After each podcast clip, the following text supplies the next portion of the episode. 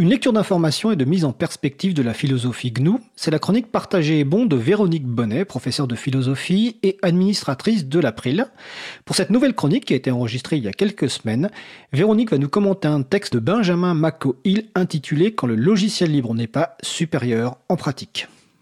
Je suis en compagnie de Véronique Bonnet, donc vice-présidente de l'April et professeure de philosophie pour sa chronique partagée et bon. Alors, bonjour Véronique. Bonjour Fred.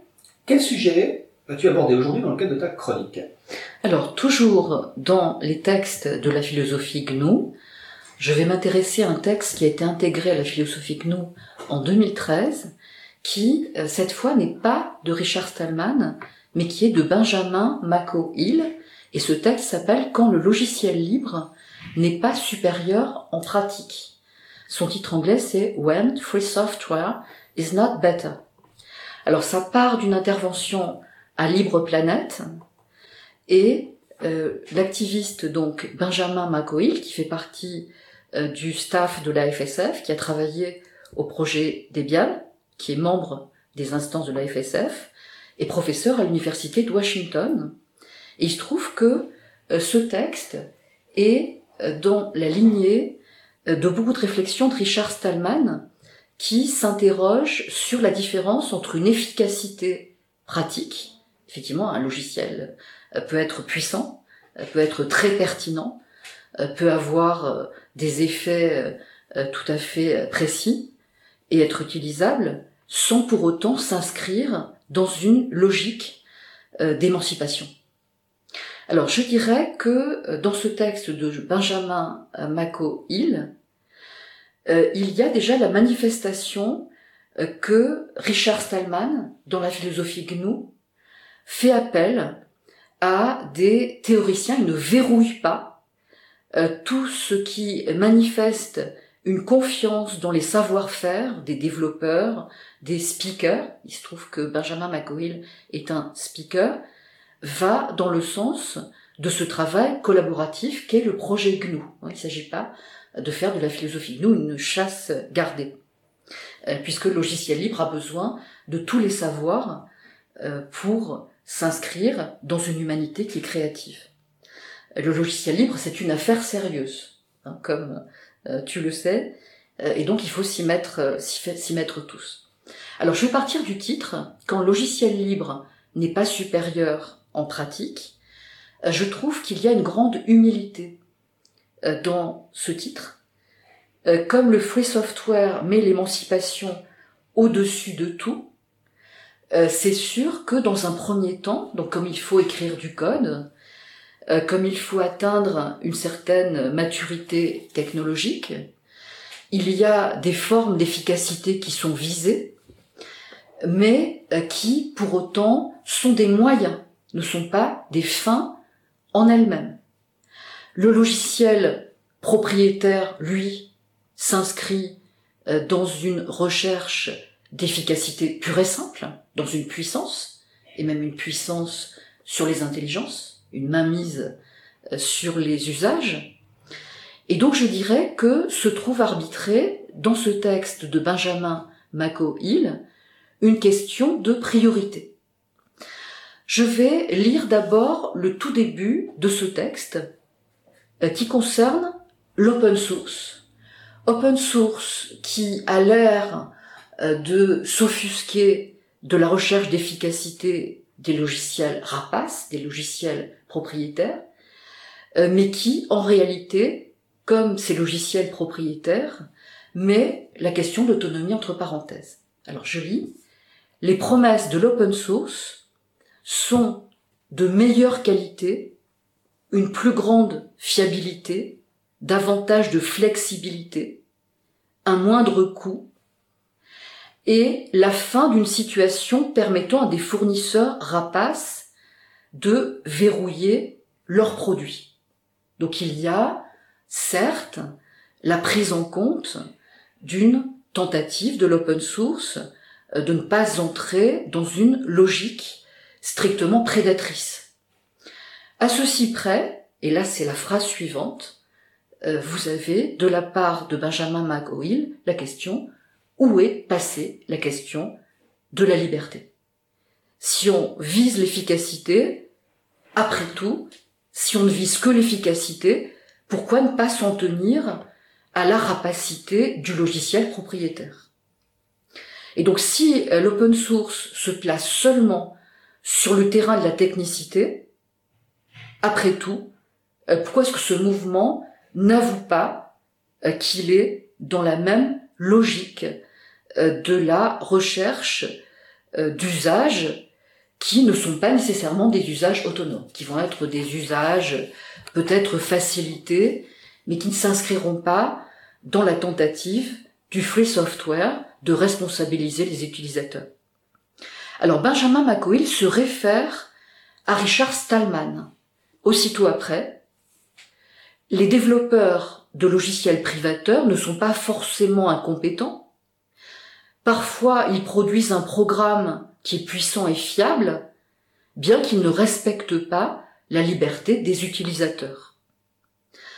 Question, et je reviens au titre lui-même, quand le logiciel libre n'est pas supérieur en pratique, ne faut-il pas dire qu'il est en tout cas supérieur au sens d'une exigence qui est éthique, puisqu'au moins le logiciel libre vise la liberté. Voilà ce qu'écrit euh, Benjamin McCoyle, l'amélioration en qualité due à la maturation d'un projet n'est que la cerise sur le gâteau. La technicité, la fiabilité sont comme une cerise sur le gâteau, certes très appréciable par les utilisateurs, mais l'essentiel est défini par les quatre libertés de l'utilisateur. D'où la conséquence, Benjamin McCoy montre que l'open source, finalement, n'a pas grand-chose à dire. Euh, n'a pas grand-chose à dire, euh, puisque ce mouvement est privé de la préoccupation éthique du logiciel libre. Et donc, la majorité des projets libres ne sont même pas collaboratifs. Alors j'ajoute, hein, la majorité des projets dits libres, ceux de l'open source, et là, on peut se demander à quoi bon l'open source. Alors que dans euh, le free software, la liberté est bien le but et l'efficacité est bien un moyen de ce but. Alors, pourquoi m'attarder sur la conclusion de cet argumentaire hein, euh, qui progressivement rapproche le logiciel open source du logiciel propriétaire en montrant que euh, tous les deux méconnaissent euh, l'autonomie comme finalité ultime, la conclusion est limpide. Dans le cadre du libre, les logiciels de haute qualité existent comme un moyen plutôt que comme une fin en soi.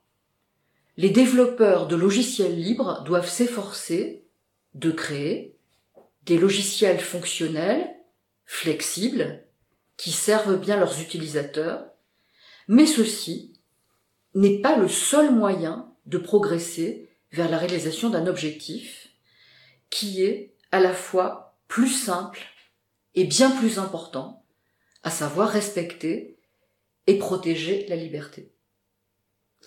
Et donc je ferai ici le lien, euh, puisque c'est la philosophie hein, qui est euh, mon activité euh, ma profession, entre le projet GNU et un projet qui a engagé un certain groupuscule de philosophes. Alors c'était au 18e, c'était le projet de l'encyclopédie.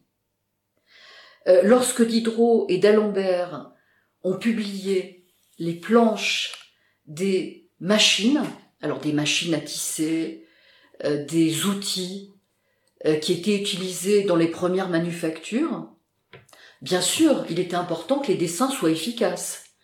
Euh, il était important euh, que les outils soient bien représentés, que les articles l'encyclopédie soient clairs. Bon, il a été vraiment fait appel aux meilleures plumes de l'époque. Beaucoup ont collaboré à l'encyclopédie. Mais je dirais qu'au-delà, l'essentiel de l'essentiel, c'était l'esprit qui réunissait tous ces intellectuels qui ne voulaient plus qu'il y ait d'un côté ce qu'on appelle les arts libéraux, ceux qui étaient réservés à l'élite, hein, ceux qui pouvaient étudier la mathématique, l'astronomie, la musique, et de l'autre, les arts dits serviles, les arts serviles, euh, l'artisanat, euh, les savoir-faire extraordinaires de ceux dont on ne reconnaissait pas la compétence.